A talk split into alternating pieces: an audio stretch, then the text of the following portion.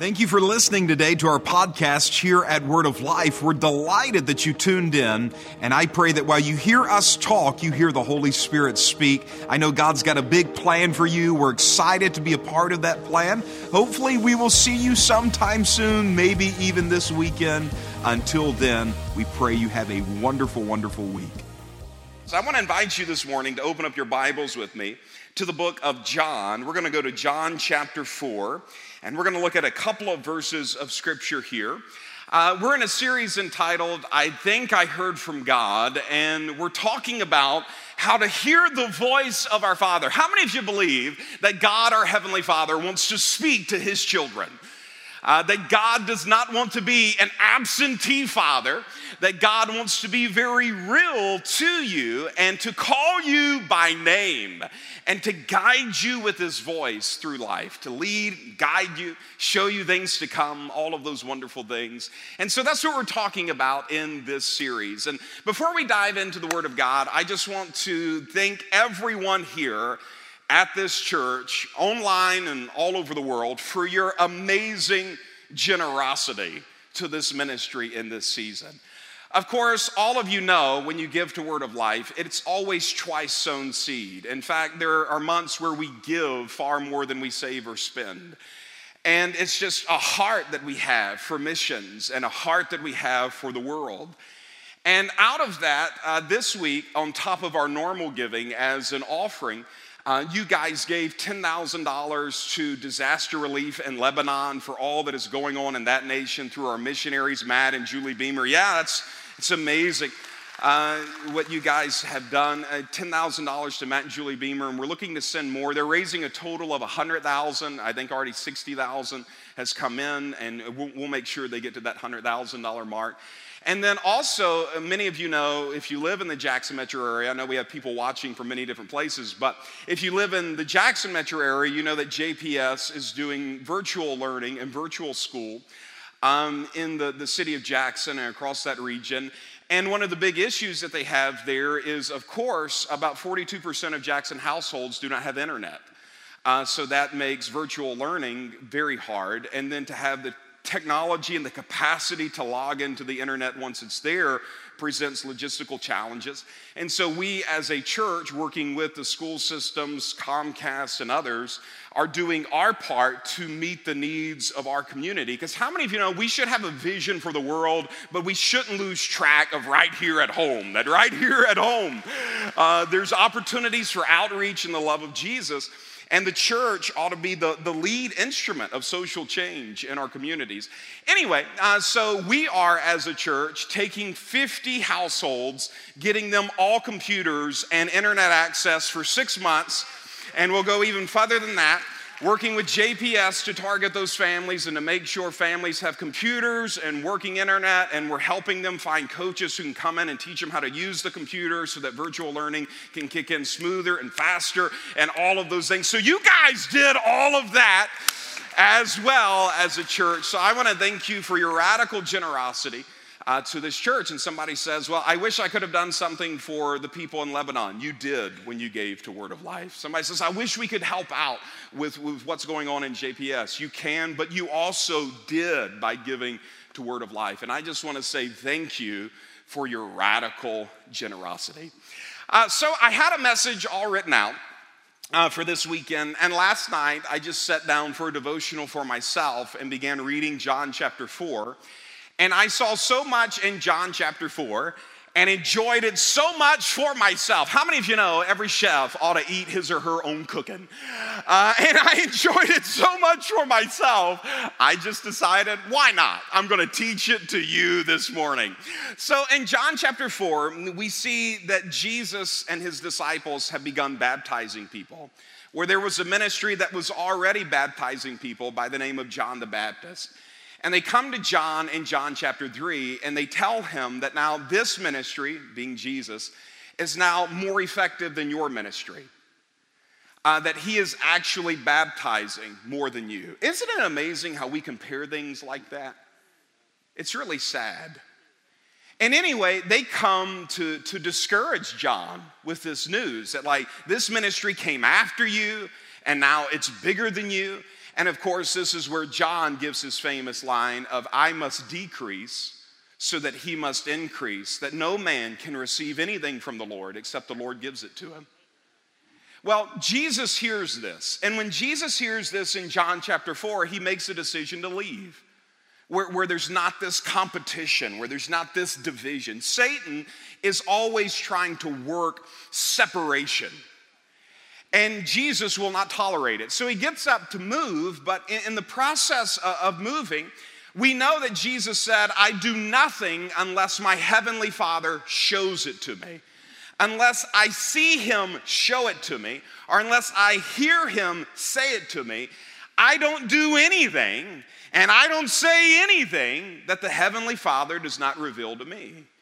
And so, on his way from moving from Galilee up to Judea and that kind of region, normally the children of Israel and the Jewish people would walk a couple of extra miles out of the way to avoid this community called Samaria. Samaria were a group of people who had a Jewish background, but just did things a little differently. They looked a little differently, they worshiped a little differently. And out of those differences, it created separation in the community and the separation got so strong that the Samaritans didn't have anything to do with the Jews, and the Jews didn't have anything to do with the Samaritans, and the Jews thought that the Samaritans hated them, and the Samaritans thought that the Jews hated them, and so everyone would just kind of avoid the issue kind of skip around the issue, walk around the issue.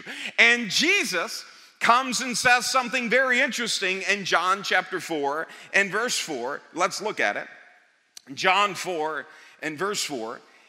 It says, And he must needs go through Samaria. Jesus utters this phrase, I must go through Samaria. I need to go through Samaria. I love how God wanted him to confront this division, how God wanted him to confront this separation. I love how God wanted to not only show love to the Samaritans, but he wanted the Jewish men who were walking with Jesus to see this division needed to be obliterated, that this separation needed to be obliterated, that things needed to change out of this situation, and we can't walk around it anymore. We can't skip by it anymore. We can't act like it doesn't exist anymore. We need to walk right through it. We need to tear down these walls, and we need revival in Samaria. Because how many of you know if you were Satan, the one way way that you would hurt the heart of God because he hates God. He hates him. And what better way to hurt God than to hurt his kids? And what better way to hurt his kids than to make his kids hurt his kids? And so, from the, the day, from original sin, you've always seen Cain, the spirit of Cain, come in and begin to tear apart the family of God, to make one person not understand that he is his brother's keeper, even if his brother is different from him to rise up and to hurt, to be a herder and not a healer, to be a divider and not a healer, to be a fighter and not a lover, to be a man of war instead of a man of peace. And here we see Jesus saying, I must need go through Samaria. And there's all of these reasons as to why, but there's also a community there who needs Jesus most notably, a hurting woman at a well. Now, what I want to major on, because we're teaching how to hear from God, is this phrase I must need go through Samaria. Oftentimes, when we say, I heard from God, we think like God spoke a sentence. Or, or we think like, okay, you say you heard from God, was there like a voice? Was it like a sentence? Was it a prophecy? And all of those things can happen. But primarily, when you think about hearing from God, it's more of a witness than a word. If you're taking notes, you can write that down. If you're not taking notes, you can write that down. It's more of a witness than a word. Uh, it's not like Jesus, go through Samaria today. It is this prompting, it is this stirring, it is this perception, it is this knowing. I have to walk in this direction. Uh, in the book of Hebrews, it, it, it talks about this, and I never saw this scripture in this light until this series. I, I was praying and got to this scripture, and I was studying it out, and I saw something I never saw before out of this. Hebrews chapter 4 and verse 12. For the word of God is quick, powerful, sharper than any two edged sword, piercing even to the dividing asunder or apart, we would say, of the soul, which is your mind, and your spirit, which is your heart. Not your physical heart, your center, your belly, the heart of the matter. And spirit, and of the joints, and that you can keep it right there, and of the joints and marrow of the heart. Now, now notice, for the word of God. Now, here's how most of the time this scripture is taught, and there's an element of truth to that but that's not the truth that the Holy Spirit is trying to convey in that verse. The element of truth that is taught from this is that when you pick up the Word of God, it begins to train you on how to understand the difference between your soul and your spirit. Now, a, lot of times, and I get this a lot as a pastor, it's like when God speaks to me, how do I know if it's God or me? Like when God speaks to me, how, how do I know if that's God or that's me? And how this scripture is taught is if you pick up this enough, it will train you on the voice of God. And I, have taught it this way before. Like if, if you talk to me all the time and I was in the mall with you, uh, or you know, in a park with you, in the age of social distancing, and I was in a park with you, and I, I called your name. If you had listened to me all the time without even seeing me, you would know, oh, that's Joel, because you've heard me long enough that now my voice has become discernible to you. And it's true. The Word of God, this, it is God speaking to you. And we must esteem this, and it most definitely will train you how to understand the voice of God. The issue with interpreting this scripture that way, though, is that word, word. The word of God is quick and powerful. Now, if that in the Greek was the word logos, it would mean the written word of God. But that's not what that word means. This word means the spoken word of God and if you think about it, it would have to mean that because how many of you know Hebrews was not a part of the Bible yet when he wrote that? He's writing a letter. It had not been added to the canon of Scripture yet. The Word of God, meaning when God speaks to you, when God deals with you, when God puts something on your heart, here's how you know it's God it's quick, it's powerful, sharper than any two edged sword. It will pierce even to the dividing asunder of the soul and spirit. Uh, a week ago, me and my wife had a disagreement. Any of you couples ever have a disagreement? Come on now, you're in church, you can't lie. Right? Okay, so you ever had a disagreement? It's rare for us. Like, we genuinely, we're just a fit and have been from day one. So we don't, uh, you know, see things differently too much. Uh, but there was one issue with our, our youngest son who's on the front row today, and my, my oldest son and youngest son are here at this campus today. And my youngest son, pay attention, boys. no, I'm kidding. Uh, so, my youngest son uh, is um, um, seven. And out of this, his mom, eh, he's the youngest, so you treat the youngest. Little, how, many of you, how many of you have more than two kids? Okay, so you understand what I'm saying. Isn't it true, like for the youngest, they just operate by a whole different set of rules? It's like, oh, they'll get it. They'll be fine. They'll learn to walk. Oh, they'll figure out talking, like all of those types of It's like all the rules just go out the window.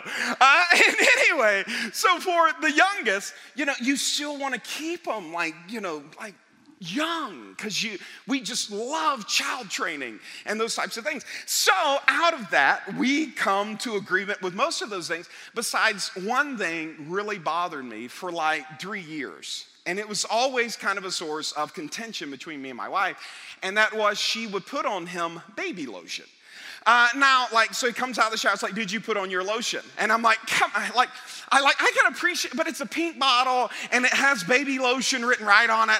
And I'm like, there's just something wrong. So as he would get older, it was no longer like uh, my wife putting it on him. He would put it on him. So he gets out of the shower and like pumps some lotion, gets it in his hands, and it's like rubbing it all over his body. I'm like, I don't, I just, I just, I don't know how I feel about this. Like, I just, I just, I, I don't know. Like, there's just something about this that, like, I don't, I don't know. And so I would come to my wife, I'm like, is this necessary? Like, can, can we talk? Like, like, let's maybe upgrade the lotion.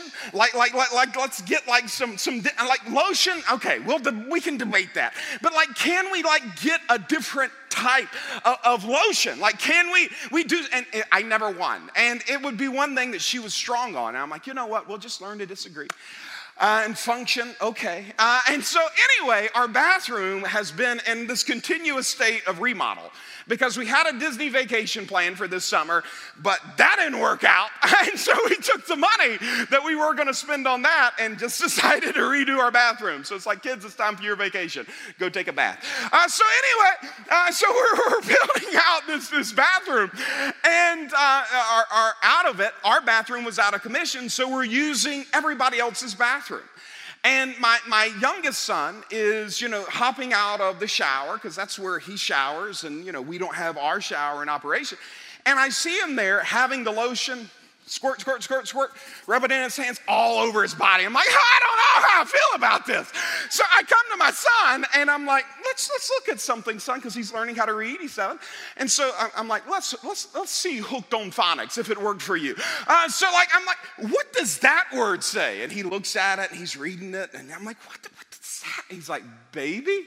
I'm like, yes, baby. I said, are you a baby?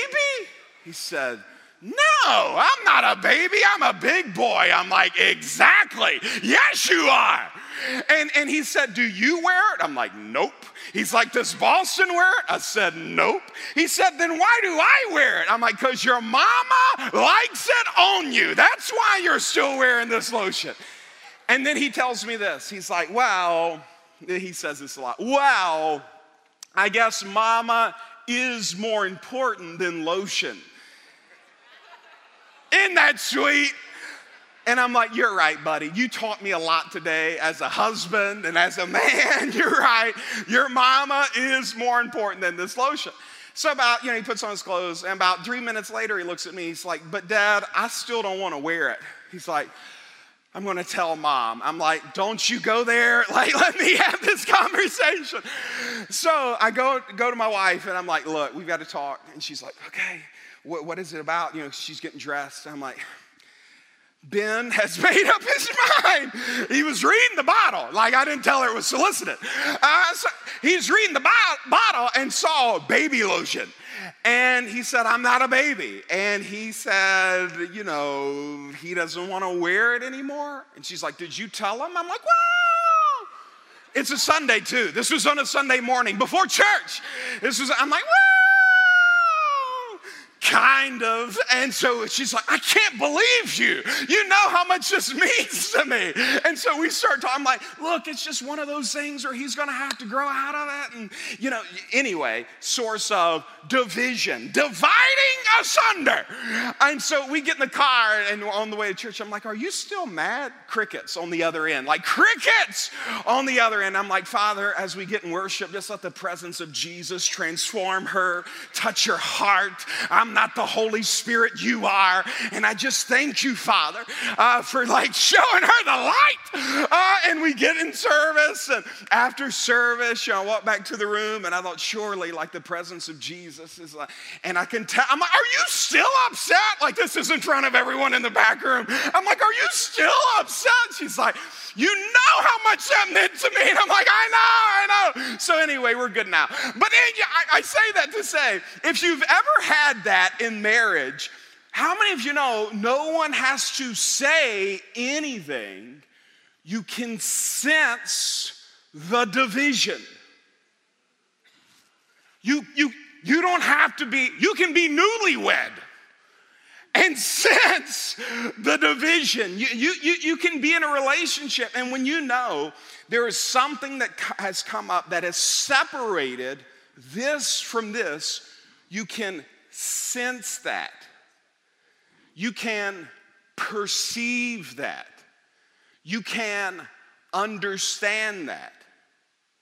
And the writer of Hebrews says this when God speaks to you, when God speaks to you, it's quick, it's powerful, it's sharper than a sword, and it separates the soul from the spirit. There is a division there. There is a separation there. There is, you can put it this way, a tension there. Say this with me say, pay attention to the tension. Come on, Highland, say, say it with me. Say, pay attention to the tension. When God speaks to you, it creates a tension. I must, I must go through Samaria. He's being led by God, but it's not God spoke to him.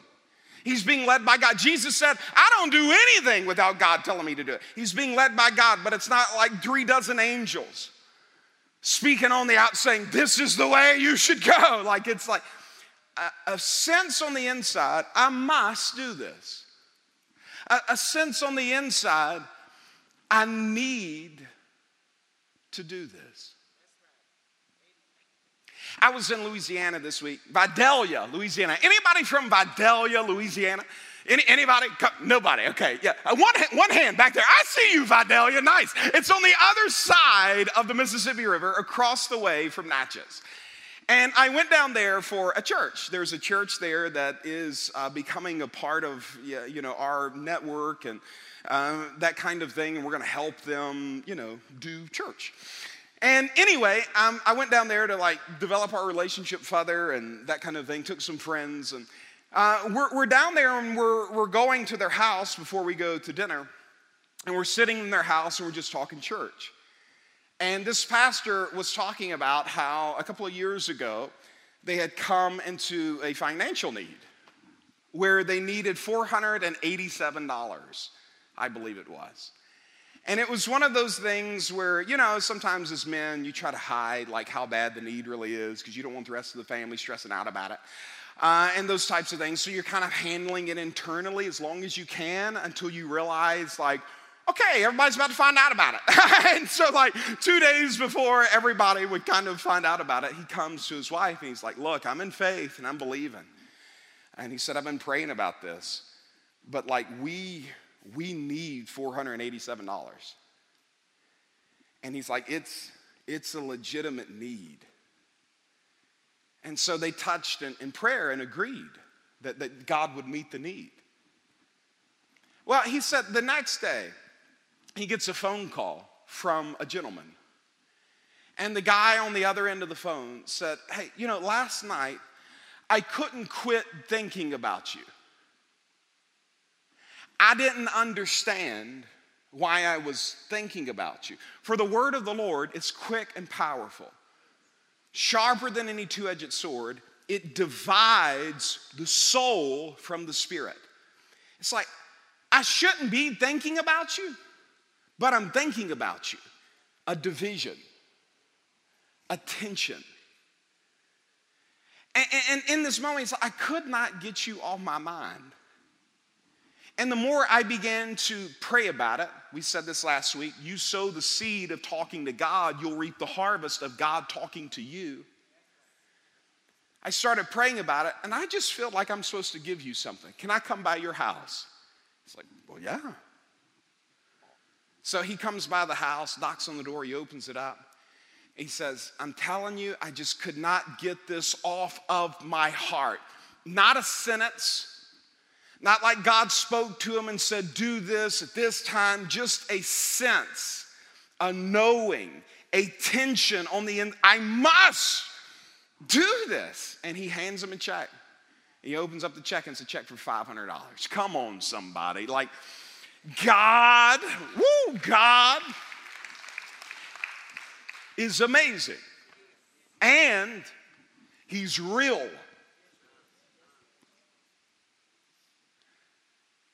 And of course, for this couple, it was like this big movement, moment, and like this big kind of thing that happened in their life.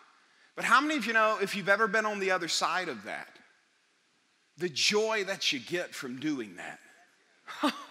the joy of knowing you heard from God.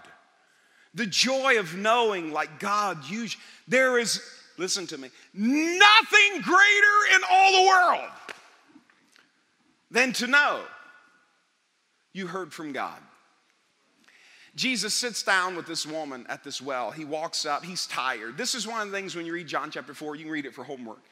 He comes to this, this well and he's tired from his journey. Here you see the humanity of Jesus that he had flesh like we had flesh, and that flesh got tired, and he sits down. It's okay to be tired. And he sits down at this well, and he's there, and it's, it's, it's, it's here, and his disciples look at him and says, Look, we'll go get you something to eat. You just sit at this well. We'll go get you something. So they run off to go get food. And a woman walks up to this well. And she, she comes, and Jesus says, Would you give me a little bit to drink? And she's shocked because she's like, Jews don't talk to Samaritans. And in that culture, men definitely don't talk to women like that. And so she's blown away by all this. And so she dips down to go get some water. And she's drawing it up. And while she's drawing it up, Jesus says, He said, If you knew who I was, you'd ask me for water. And I'd give you water that would spring up in you, living water that would spring up in you. Remember, we said this last week when God speaks to me, I need to look to the inside and not the outside. I need to be more God inside minded. Jesus said, the water that I'll give you, it'll spring up from the inside. The, the life that I give you, it'll spring up from the inside. And then, without her even knowing what is going on, he begins to show her exactly what he means. He looks at this woman and he says, Do you have a husband? She said, I'm not married. He said, You said, Right, you're not married. You're with a man right now who's not your husband, and you've been married four times before him. What is this? He's hearing from God. Jesus is hearing from God right in the, the presence of this woman, and it begins to, to have an effect on her.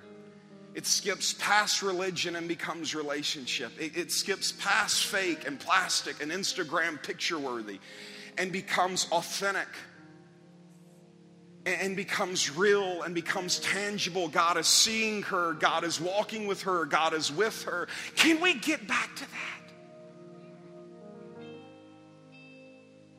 And she starts having this encounter with Jesus, where Jesus is hearing from God and speaking to her on this very personal level. Whole while she's looking in, in big old wells of love in Jesus' eyes, and she's seeing a man who knew all she ever did, every wrong, and still loved her. How many of you know God knows everything that you ever did? How many of you know that God knows everything that you ever did? He knows every thought you ever did. He knows every sin you have ever committed. He knows everything that you ever did. And guess what? He still loves you. You're still the apple of his eye. He must and come to wherever you're at and show you he loves you. And this woman is so blown away by Jesus that she makes the decision to go tell her entire community about him. And Jesus is here in this moment. She's left. The disciples come up. And watch what happens here in the book of John. John chapter 4, verse number 31. In the meanwhile, his disciples prayed him, saying, Master, eat. But he said unto them, I have meat that you know not of. See, so many times we live for a full life. Jesus said, I live for an empty life so that God can fill it up. Blessed are those who are hungry and thirsty, for they will be given food, they will be given drink. We can't stand not having something to do. So as soon as life gets empty, we fill it. And God is saying, Could you get empty for a minute? Could you turn off the television for a minute? Could, could you put the fork down for a minute? Could you turn off the computer for a minute? Could you get a little empty? Because if you could get a little empty, you would get a little full. There is meat that you know not of, substance that you know not of. Don't strive for full, strive for empty. Carve out time, and Jesus said, I have meat. And this was so sad to me that you know not of. They didn't know of this life. How many Christians don't know of this life of being able to hear from God? They didn't know of this life. This is the whole point of this series is to show you this kind of life is available. I have meat that you know not of. Verse 33 Therefore, said the disciples one to another, Hath any man brought him something to eat? And Jesus said unto them, My meat is to do the will of him that sent me and to finish his work. Notice Jesus' paradigm. I was sent here to do the will of him that sent me. That, that my wish is not for God to do my will, his will has become my wish. That, that my prayer is not, God, would you do what I want you to do? My prayer is, God, would you show me what you want me to do? That, that God, you don't exist to perform my wish. I exist to perform your will. So, Father, let me empty my life and let me discover what your will is because I know something. And here's what I want you to know. Here's what I want you to know on the balcony. Here's what I want you to know on CBS. Here's what I want you to know at Highland Colony. Here's what I want you to know on Facebook. You were sent here by God. You were sent here by God to accomplish something, to do something. And the Holy Spirit wants to show that to you and lead and guide you. And He said, Look, the substance that I get, the joy that I get, is not with the possession or a thing. The joy that I get is to hear and obey the voice of the Father. Uh, I, I had something in my life that meant probably more to me than it should. You ever had something in your life that meant more to you than it should? Maybe it's like a car. I don't know. For me, it was a watch. Uh, when my father passed away when I was 17, I, I began looking for things that I could have of his that I could give to my sons. Something, physical objects that I could hold on to. And there weren't just a ton of things, things that would last, you know, decades and generations. There, there weren't things that would hold up. And so, one of the things that I always wanted was a, a watch for every 10 years of ministry. So I, I'm 18 years in of pastoring. And for my 10th year of ministry, uh, my wife said, Is there anything that you'd want? And I said, Look, what I'd actually like is a nice watch. And I said, The reason why, and this is the truth, why I wanted the watch is not because I want a nice watch, it's because I want something to hand my boys and then they could put it on the wrist of, of their grandfather and pass it to their boys and be like, Your grandfather wore this. Something that would hold value, something that would have worth, where it's passed from generation to generation. And in my mind, I thought, you know, that would be cool to have every 10 years something that I didn't buy, but something if other people wanted to get it to, to give, that this would be something that would mean something. Because I'm sentimental. I, I could care less about stuff, but there's a side to me that's very sentimental. And so people got in and bought me a watch, engraved on it 10 years. And my wife said, We got to engrave it or else he'll probably give it away, which is true. So there have been several times of having it. I'm like, Is this, is it, are you celebrating something for 10 years? like that kind of thing. Anyway, uh, so, but I, in the process of this remodel, I wore it one day, and I maybe in the span of 10 years, I have maybe worn this watch maybe a hundred times because it's not for me. I always wanted to give it away, but to my grandsons and to their kids.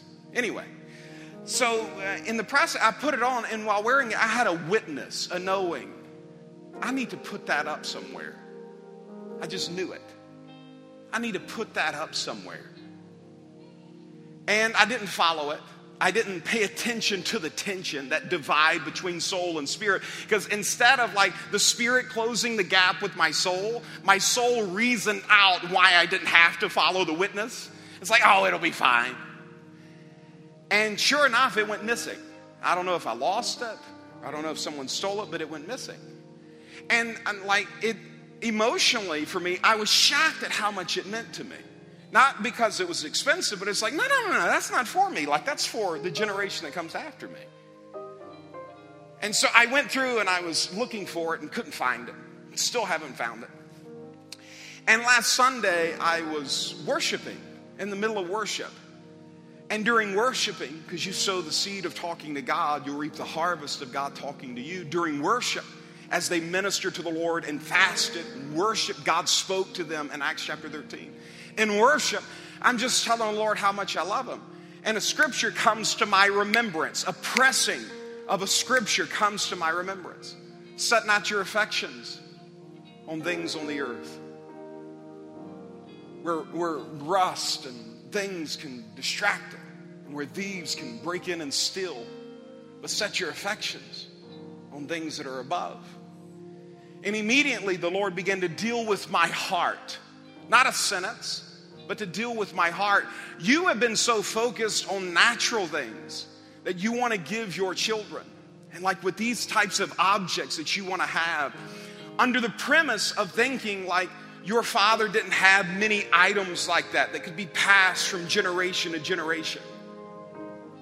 he said, out of that, what you have not seen is all of the spiritual things that absolutely have brought you more joy than any of those natural things. And as soon as he said it, I can remember walking in in my house as a young boy and hearing my parents just singing to the Lord. Walking in uh, with, with, with my book bag and laying it down on the, the ground with my dad on a sofa and acoustic guitar, just singing a new song to the Lord Jesus. I can remember being at, at restaurants where my father would get a word of the Lord for a waitress, or my mother would have it on her heart to pray for someone cut a check for exactly what they needed financially because there was a tension sitting at that meal that this is more than a waitress. This is a moment where God wants to intervene in someone's life. This is a moment where God wants to go through Samaria. This is a moment where I have to do it, where I've got to buy it, where I've got to show the goodness of God. And they paid attention to that tension and they gave me a legacy of faith that craves the Holy Spirit. And you know what? I'm coming to this place in my life where I want this more than I want anything. Like I, to hear from God, to know you've heard from God, to walk with the Lord Jesus in intimacy, to not make Him have to prick and prod us over into obedience, but just a little nudge, just a little touch. And it's like, God, I exist to perform your will. My need is to do the will of Him that sent me and to finish the work that He has given me. And I want you to crave that because I love the end of this story. Let's read it and we'll sing. I love the end of this story. In verse 39, and many of the Samaritans of that city believed on Jesus for the saying of the woman, which testified, He told me all I ever did. So when the Samaritans were coming to him, they besought him that he would stay with them. He abode there two days. And many more believed because of, notice, his own word. And said unto the woman, Now we believe, not because of your saying, for we have heard him ourselves, and this is indeed Christ, the Savior of the world. And I know that many of you in this room, the reason why you, and many of you watching online, and many of you at Highland Colony, the reason why you believe on Jesus is because you heard a pastor tell you about Jesus. The reason why you believe on Jesus is because your mama told you about Jesus, or your grandmother told you about Jesus, or you saw a television preacher tell you about Jesus. And that's a good reason to come to Jesus. But did you know what? Jesus doesn't want you just hearing about him from somebody else. Jesus doesn't want you to just have a favorite television preacher who opens up scripture to you. Jesus says, Here's what I want. You can come to me because you heard about me from someone else, but the reason why I want you walking with me is you have heard me call you by name, that you now believe on me, not because someone else told you what I said, but now I'm speaking directly to your heart. Oh, come on, church. How many of you know God wants to guide us? He wants to speak to us, He wants to be real to us that we're standing at the door of someone's house with $500 because they prayed and asked Jesus for 487 last night, but God didn't give them 487 because He's a God who's exceedingly, abundantly, above all we could ever ask or think. That a risen King still exists today. You know what? He wants to be real to you. He wants to be real to us. That the Holy Spirit wants to instruct us and guide us. And I want you to just open up your life where we just quit caring about all this other stuff. That God wants to just lay beside us and say, I have meat you know not of. And for some of you, it's a meal you hadn't eaten in a while. And we empty ourselves and we say, you know what we want? We want to hear from God. You to, I want, I want to be led by God. I want to meet somebody's needs in this season. And I'm not just talking about financial needs. I want to get a word for a woman at the well. I want to get a word for a neighbor. And they say, How did you know I was doing that? And the Lord, and you, you're able to tell them, It wasn't me who knew. I went spying on you or Facebook stalking you. The reason why I knew this is there's a Jesus I met at a well myself a couple of years ago. And there's a Jesus who sees you even right now. And all of a sudden, they come to believe in Jesus because of what you said. But then they walk with him enough where they begin to hear him for themselves. What a world we could live in if we could just be a little bit emptier.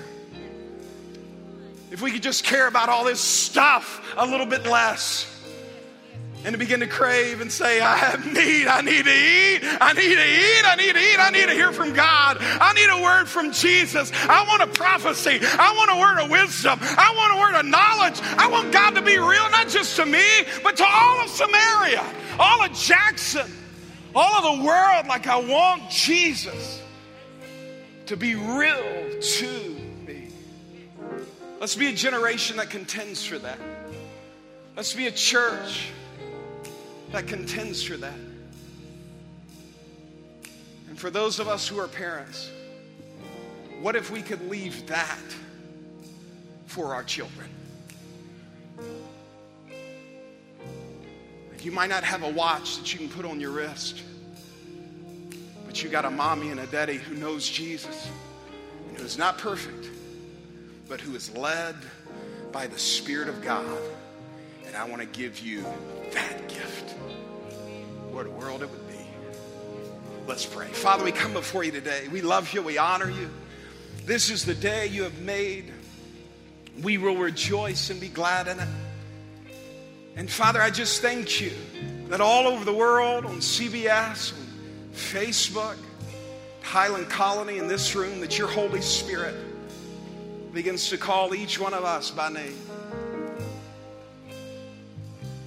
If you're here at Lakeland, there at Highland Colony, or you're watching on Facebook, and today you say, I want to make a decision for Jesus. The very first leading the Holy Spirit will ever give you, the very first tension the Holy Spirit will ever give you, is a knowing in your heart, I need to surrender to Jesus. It's a knowing in your heart that I need to make Jesus the Lord of my life. It's a knowing in your heart that Jesus wants to walk with you and talk with you. And maybe you're getting that for the very first time today, or maybe some of you, like the prodigal, have gone astray and you say, Today I want to come back home. I've been eating every other meal and I'm still hungry. I've been consuming everything else and I'm still hungry. There's a, a, longing in my soul that's not being filled through entertainment or all of this sin or whatever it is. I know I need Jesus and I want to surrender my life to Him. And there's a witness there, there's a tension there, there's a knowing I must do this today. If that's you, wherever you're at, if that's you, the Holy Spirit is guiding you right now. You say, I want to give this to Jesus. I want to surrender to Jesus. I want to come to Jesus. Every head is bowed, every eye is closed. If you're home, no one's watching you right now, but the Lord is. Highland Colony, No one's looking right now, but the Lord is. If you're here at either one of those places and you say, Pastor Joel, I want to make a decision for Jesus today. I want to draw near to Him. Right now, wherever you're at, I want you to do something. I want you to lift your hand and surrender to the King of Kings and the Lord of Lords and say, God, I put my life in your hands. I put my marriage in your hands. I put my future in your hands. Hands going up all over here at Lakeland, Highland Colony, same thing at home. Feel free to lift up in your hands to the Lord and just say, God, I need you in this season. Now, everybody in here, let's pray. And right after we pray, we're going to worship and we're going to shout to the Lord. I invite you to stand and worship with us. Let me pray for you. Just repeat this prayer after me. Say, Dear Heavenly Father, I believe Jesus sees all I ever did and still loves me. Every sin, every pain, every mistake, Jesus saw it and He still loves me. And I thank you, Father. I received that love. Though my sins were red like scarlet, the blood of Jesus has washed me whiter than snow. I receive you, Jesus. I surrender to you, Jesus. My past, it is over, and my new days, they are starting. I thank you, Lord. Your hand is upon me. Your grace surrounds me, and your power forever goes before me. In Jesus' name, amen.